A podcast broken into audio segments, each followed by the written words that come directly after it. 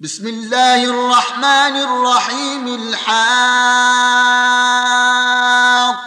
ما الحاقة وما أدراك ما الحاقة. كذبت ثمود وعاد بالقارعة فأما ثمود فأهلكوا بالطاغية وأما عاد فأهلكوا بريح صرصر عاتية سخرها عليهم سبع ليال وثمانية أيام حسوما فترى القوم فيها صرعا كأنهم أعجاز نخل خاوية فهل ترى لهم من باقية؟ وجاء فرعون ومن قبله والمؤتفكات بالخاطئة فعصوا رسول ربهم فأخذهم أخذة رابية. أنا لما طغى الماء حملناكم في الجارية لنجعلها لكم تذكرة وتعيها أذن واعية. فإذا نفخ في الصور نفخة واحدة وحملت الأرض والجبال فدكتا دكة واحدة فيومئذ وقعت الواقعة فيومئذ وقعت الواقعة وانشقت السماء فهي يومئذ واهية والملك على ارجائها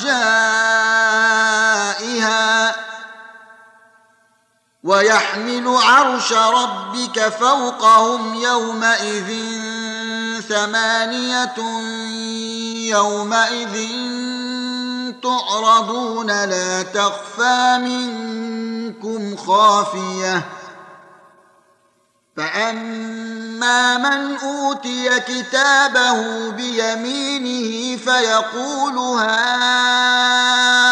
اقرءوا كتابيه إني ظننت أني ملاق حسابيه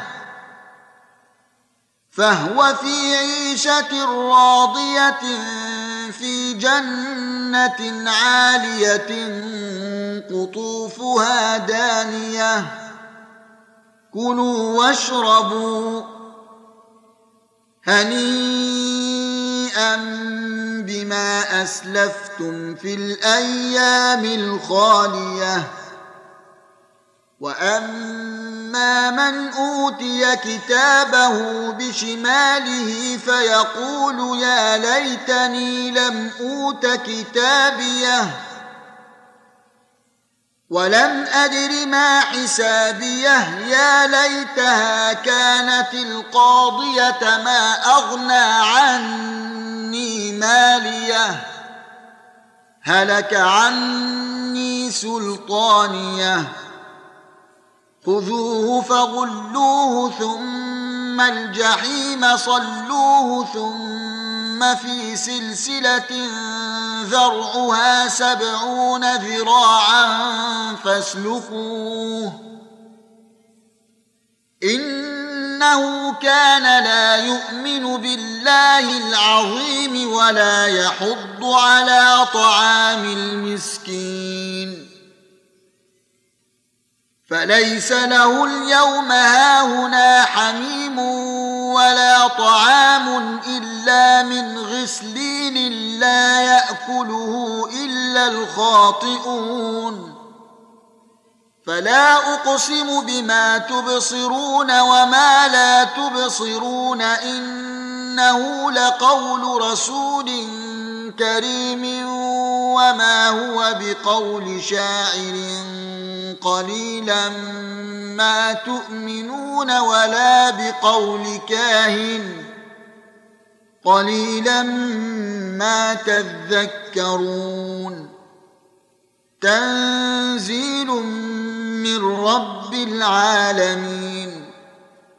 ولو تقول علينا بعض الأقاويل لأخذنا منه باليمين ثم لقطعنا منه الوتين فما منكم من أحد عنه حاجزين وإنه لتذكرة للمتقين وإنا لنعلم أن منكم مكذبين وإنه لحسرة على الكافرين